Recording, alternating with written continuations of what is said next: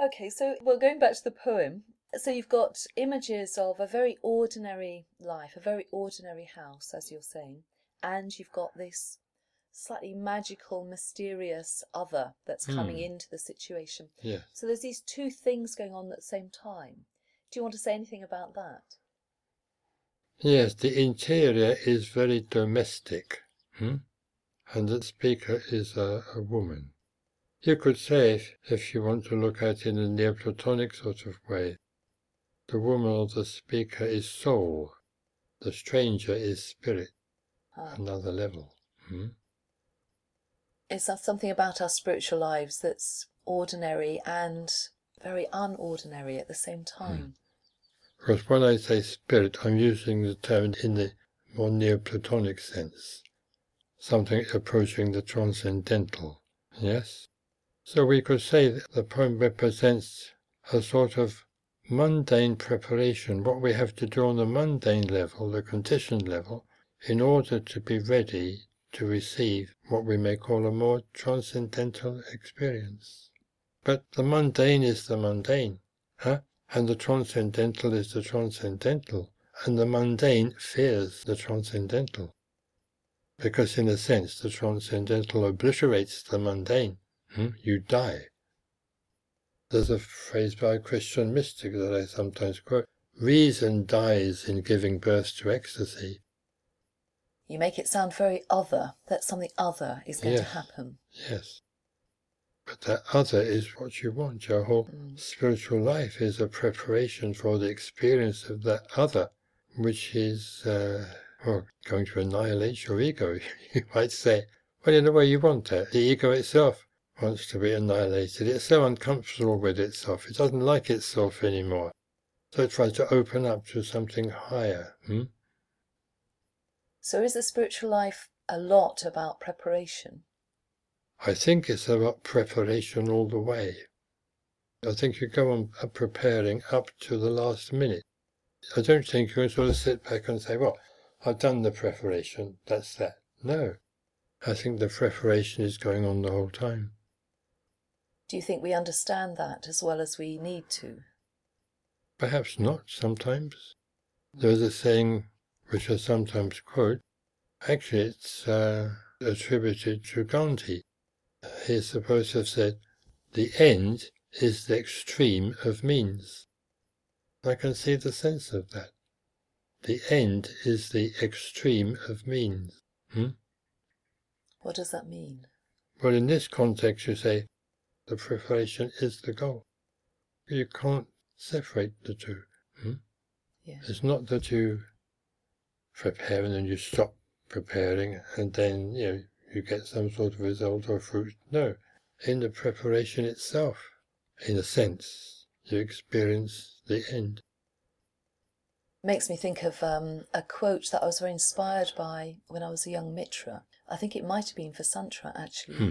Uh, uh, he said, The goal of the spiritual life is to always be on the path. Well, it's another way of saying that the path is the goal. Yes. In a sense, yes. Path is one thing, goal is the other. But one should beware of uh, making too hard and fast a distinction or difference between the two. We're often quite goal orientated, aren't we? I think more and more maybe in this world where outcome seems to be very um, well desirable, I suppose. And then there's another quote that comes to my mind. It's from Matthew Arnold. I sometimes quote it. I'm not sure if I'm quoting it quite correctly. We want all precious ends, but will use no harsh means. In other words, we want to get whatever it is on easy terms, as it were. Hmm? We don't want really to put in the necessary work, certainly if the work is a bit demanding and even painful. Mm. Mm. Did you have periods in your own life where you felt you had to do a lot of spiritual work? Well, there's always uh, spiritual work to do, and it comes up in different contexts and from different angles, you know, depending on where you are at that particular time. You know, whether one is meditating or you know, giving lectures or talking with people or just being quiet by oneself.